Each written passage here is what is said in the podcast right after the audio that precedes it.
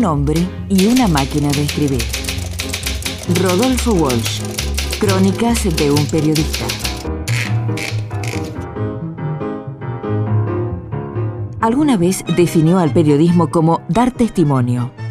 Es seguro que más allá de su intempestiva pero universal definición, Rodolfo Walsh asumió ese dar testimonio como la férrea voluntad de estar donde hacía falta para contar. El método Walsh, el compromiso, una ética. ¿Quién sabe en 1973 lo que será de él? A veces me llegan lejanas referencias, que está viejo, que está tonto, que balbucea incoherencias. Nunca fue muy brillante. Perón comentó una vez que toda su inteligencia la había volcado en un libro titulado La posición de descanso. Pero ese fantasma ejercía en 1956 un poder omnímodo y terrible. Bastaba una orden suya para que un militante de la resistencia fuera despedazado en la mesa de torturas. También dijo que el periodismo es libre o es una farsa. Yo creo que el puntapié de Wolf fue la búsqueda de la verdad y no le preocupó demasiado qué método hacía falta para poner la verdad sobre la mesa.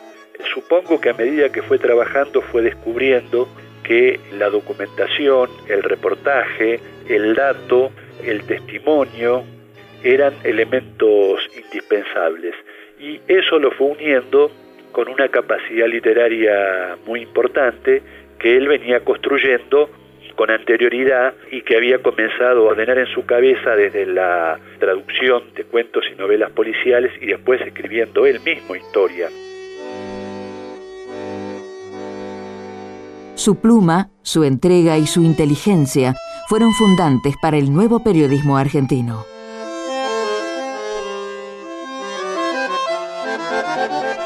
Walsh nació en Río Negro, para algunos en Choel Choel, para otros en la diminuta localidad de La Marque. Su infancia estrecha pero independiente en el campo y su estirpe irlandesa treparon el muro de la mera nostalgia y se convirtieron en tema literario en sus primeros relatos. A partir de fines de los 50 asume un socialismo que lleva cada vez a su mayor radicalización, que finalmente se define entre el marxismo y el peronismo en una confluencia de ambos ya en los últimos momentos en su compromiso montonero. Esto en su literatura se puede marcar primer momento de los a mediados de los Jorge Laforgue es escritor y crítico literario, autor de textos de y sobre Rodolfo Walsh. Es el periodo de sus grandes cuentos, estamos hablando de un kilo de oro y de los oficios terrestres, donde encontramos cuentos antológicos y bien conocidos como Esa mujer, Nota al pie, Cartas, Fotos, para no hablar también de la serie de los irlandeses, que se con su tercer libro de cuentos, publicado más hacia el final de este ciclo, que se llama Un oscuro día de justicia. Pero si nosotros reparamos en un texto bien emblemático como esa mujer, podemos percibir claramente que allí el compromiso político y el compromiso literario, para decirlo de alguna manera, se aunan perfectamente.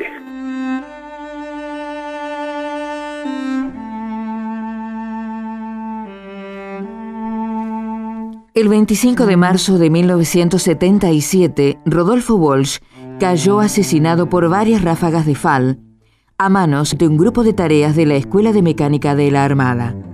Nunca se encontró su cadáver. Sin embargo, su vida y sus libros habitan ese vacío plenos de vitalidad y de testimonio.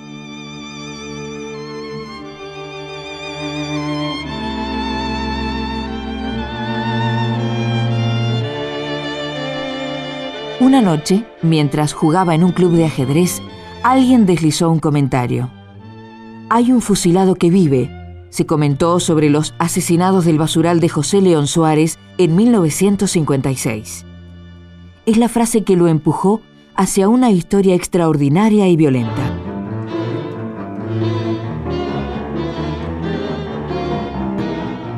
Walsh teje la urdimbre de una matanza y describe la arquitectura del incipiente aparato represivo en su libro fundacional, Operación Masacre.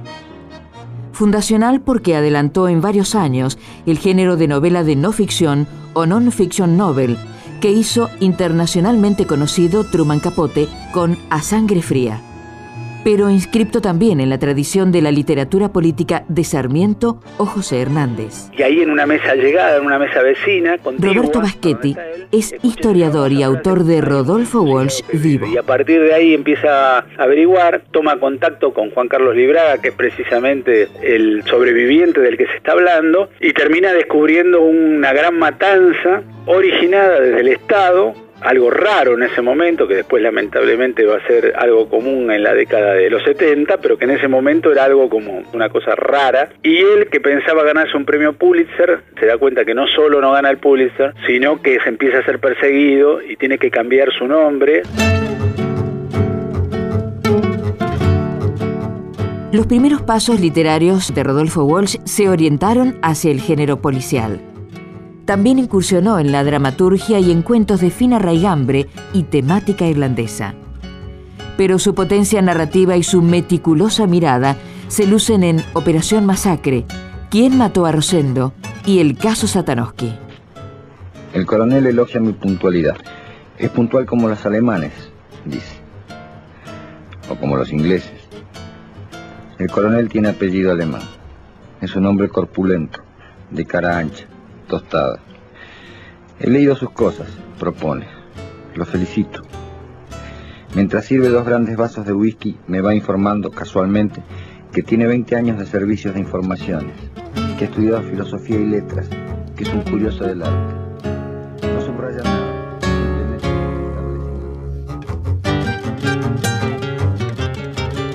Su admiración por los luchadores populares se vislumbra en sus textos literarios y periodísticos. Los retratos que escribe son antológicos y emotivos, sin descuidar el suspense del género policial. Luego de un iniciático viaje a Cuba, el peronismo aparece en su vida de la mano del propio Perón, que le presenta a Raimundo Ongaro. Así dirige el semanario de la CGT de los argentinos.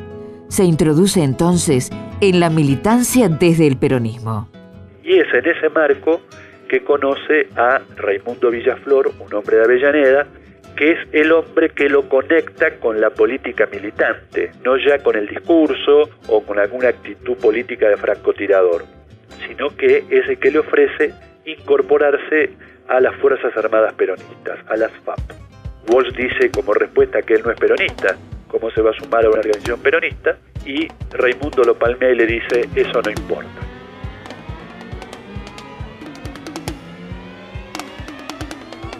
En los 70 integra Montoneros como miembro de inteligencia. Y cuando la dictadura pulveriza lo poco que quedaba de gobierno constitucional, Walsh, como tantos, se hace casi invisible, pero decide permanecer en el país. Se arriesga y no deja de informar sobre las atrocidades del régimen militar, con los urgentes despachos de Ancla, agencia clandestina de información, y con cadena informativa el copete que había en cada una de esas informaciones que se hacían, como le digo a mi miógrafo, en algún momento del grueso de la información se decía, en todos, en todos estaba como un pie de página, decía reproduzca esta información, hágala circular por los medios a su alcance, a mano, a máquina, a mimeógrafo, oralmente. Mande copias a sus amigos, nueve de cada diez las estarán esperando, millones quieren ser informados. El terror se basa en la incomunicación rompa el aislamiento, vuelva a sentir la satisfacción moral de un acto de libertad, derrote el terror, haga circular esta información. La internacionalmente conocida Carta Abierta de un escritor a la Junta Militar lo sitúa en una dimensión heroica que extrema su pasión por la verdad. Es la carta que llevaba en su portafolio cuando lo asesinan en el barrio de Constitución el 25 de marzo de 1977. Y la muerte no tendrá poder. Los hombres muertos desnudos serán uno. Sin duda, esa carta, la, carta de un escritor a la Junta, es un documento muy importante que muestra hasta qué punto, incluso con su propia firma, porque esa carta la firmó él, con su propio nombre, con su verdadero nombre, ya no era más Esteban en ese momento, él hace un estudio muy profundo, muy claro, y muestra la carnicería de hombres y la carnicería económica y social que estaba haciendo la dictadura, y lo cuenta en esa carta que todavía se sigue leyendo y es material de consulta. ¿no? Aunque se hundan en el mar, resurgirán una vez más. Evidentemente yo creo que ella estaba jugado y que sabía que en algún momento iba a caer, que es un poco lo que le pasa a la gente de esa generación que ya había perdido hijos. Hay que recordar que Rodolfo había perdido a su hija eh, Vicky, Urondo le había pasado lo mismo con su hija Josefina, Héctor Germano Ester, que le había perdido cuatro hijas o estaba perdiendo cuatro hijas. Es decir, gente comprometida que podía haber salido porque por su prestigio a nivel nacional e internacional, por su profesión, podían haber buscado el exilio reparador y sin embargo se quedaron acá combatiendo y peleando y muriendo contra la última dictadura. Y la muerte no tendrá poder, aunque perdidos por los ¿Qué nos van a hacer? Pregunta uno. Camine para adelante, le responden. Nosotros somos inocentes, gritan varios. No tengan miedo, les contesto. No les vamos a hacer nada. Los vigilantes los arrean hacia el basural como un rebaño aterrorizado. La camioneta se detiene, alumbrándolos con los faros. Los prisioneros parecen flotar en un lago vivísimo de luz. Rodríguez Moreno baja pistola en mano. A partir de ese instante el relato se fragmenta. Estalla en 12 o 13 nódulos de pánico. Disparemos, Carranza, dice Gavino. Yo creo que nos matan. Carranza sabe que es cierto.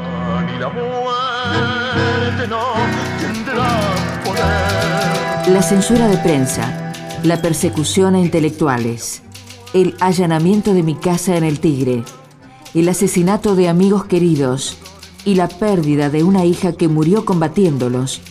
Son algunos de los hechos que me obligan a esta forma de expresión clandestina después de haber opinado libremente como escritor y periodista durante casi 30 años. El primer aniversario de esta Junta Militar ha motivado un avance de la acción de gobierno pero locos y muertos como clavos. Rodolfo Walsh, Crónicas de un periodista. A través de las margaritas florecerán en el sol hasta que el sol se funda y la muerte no tendrá poder. Contenidos y memoria histórica. Radio Nacional.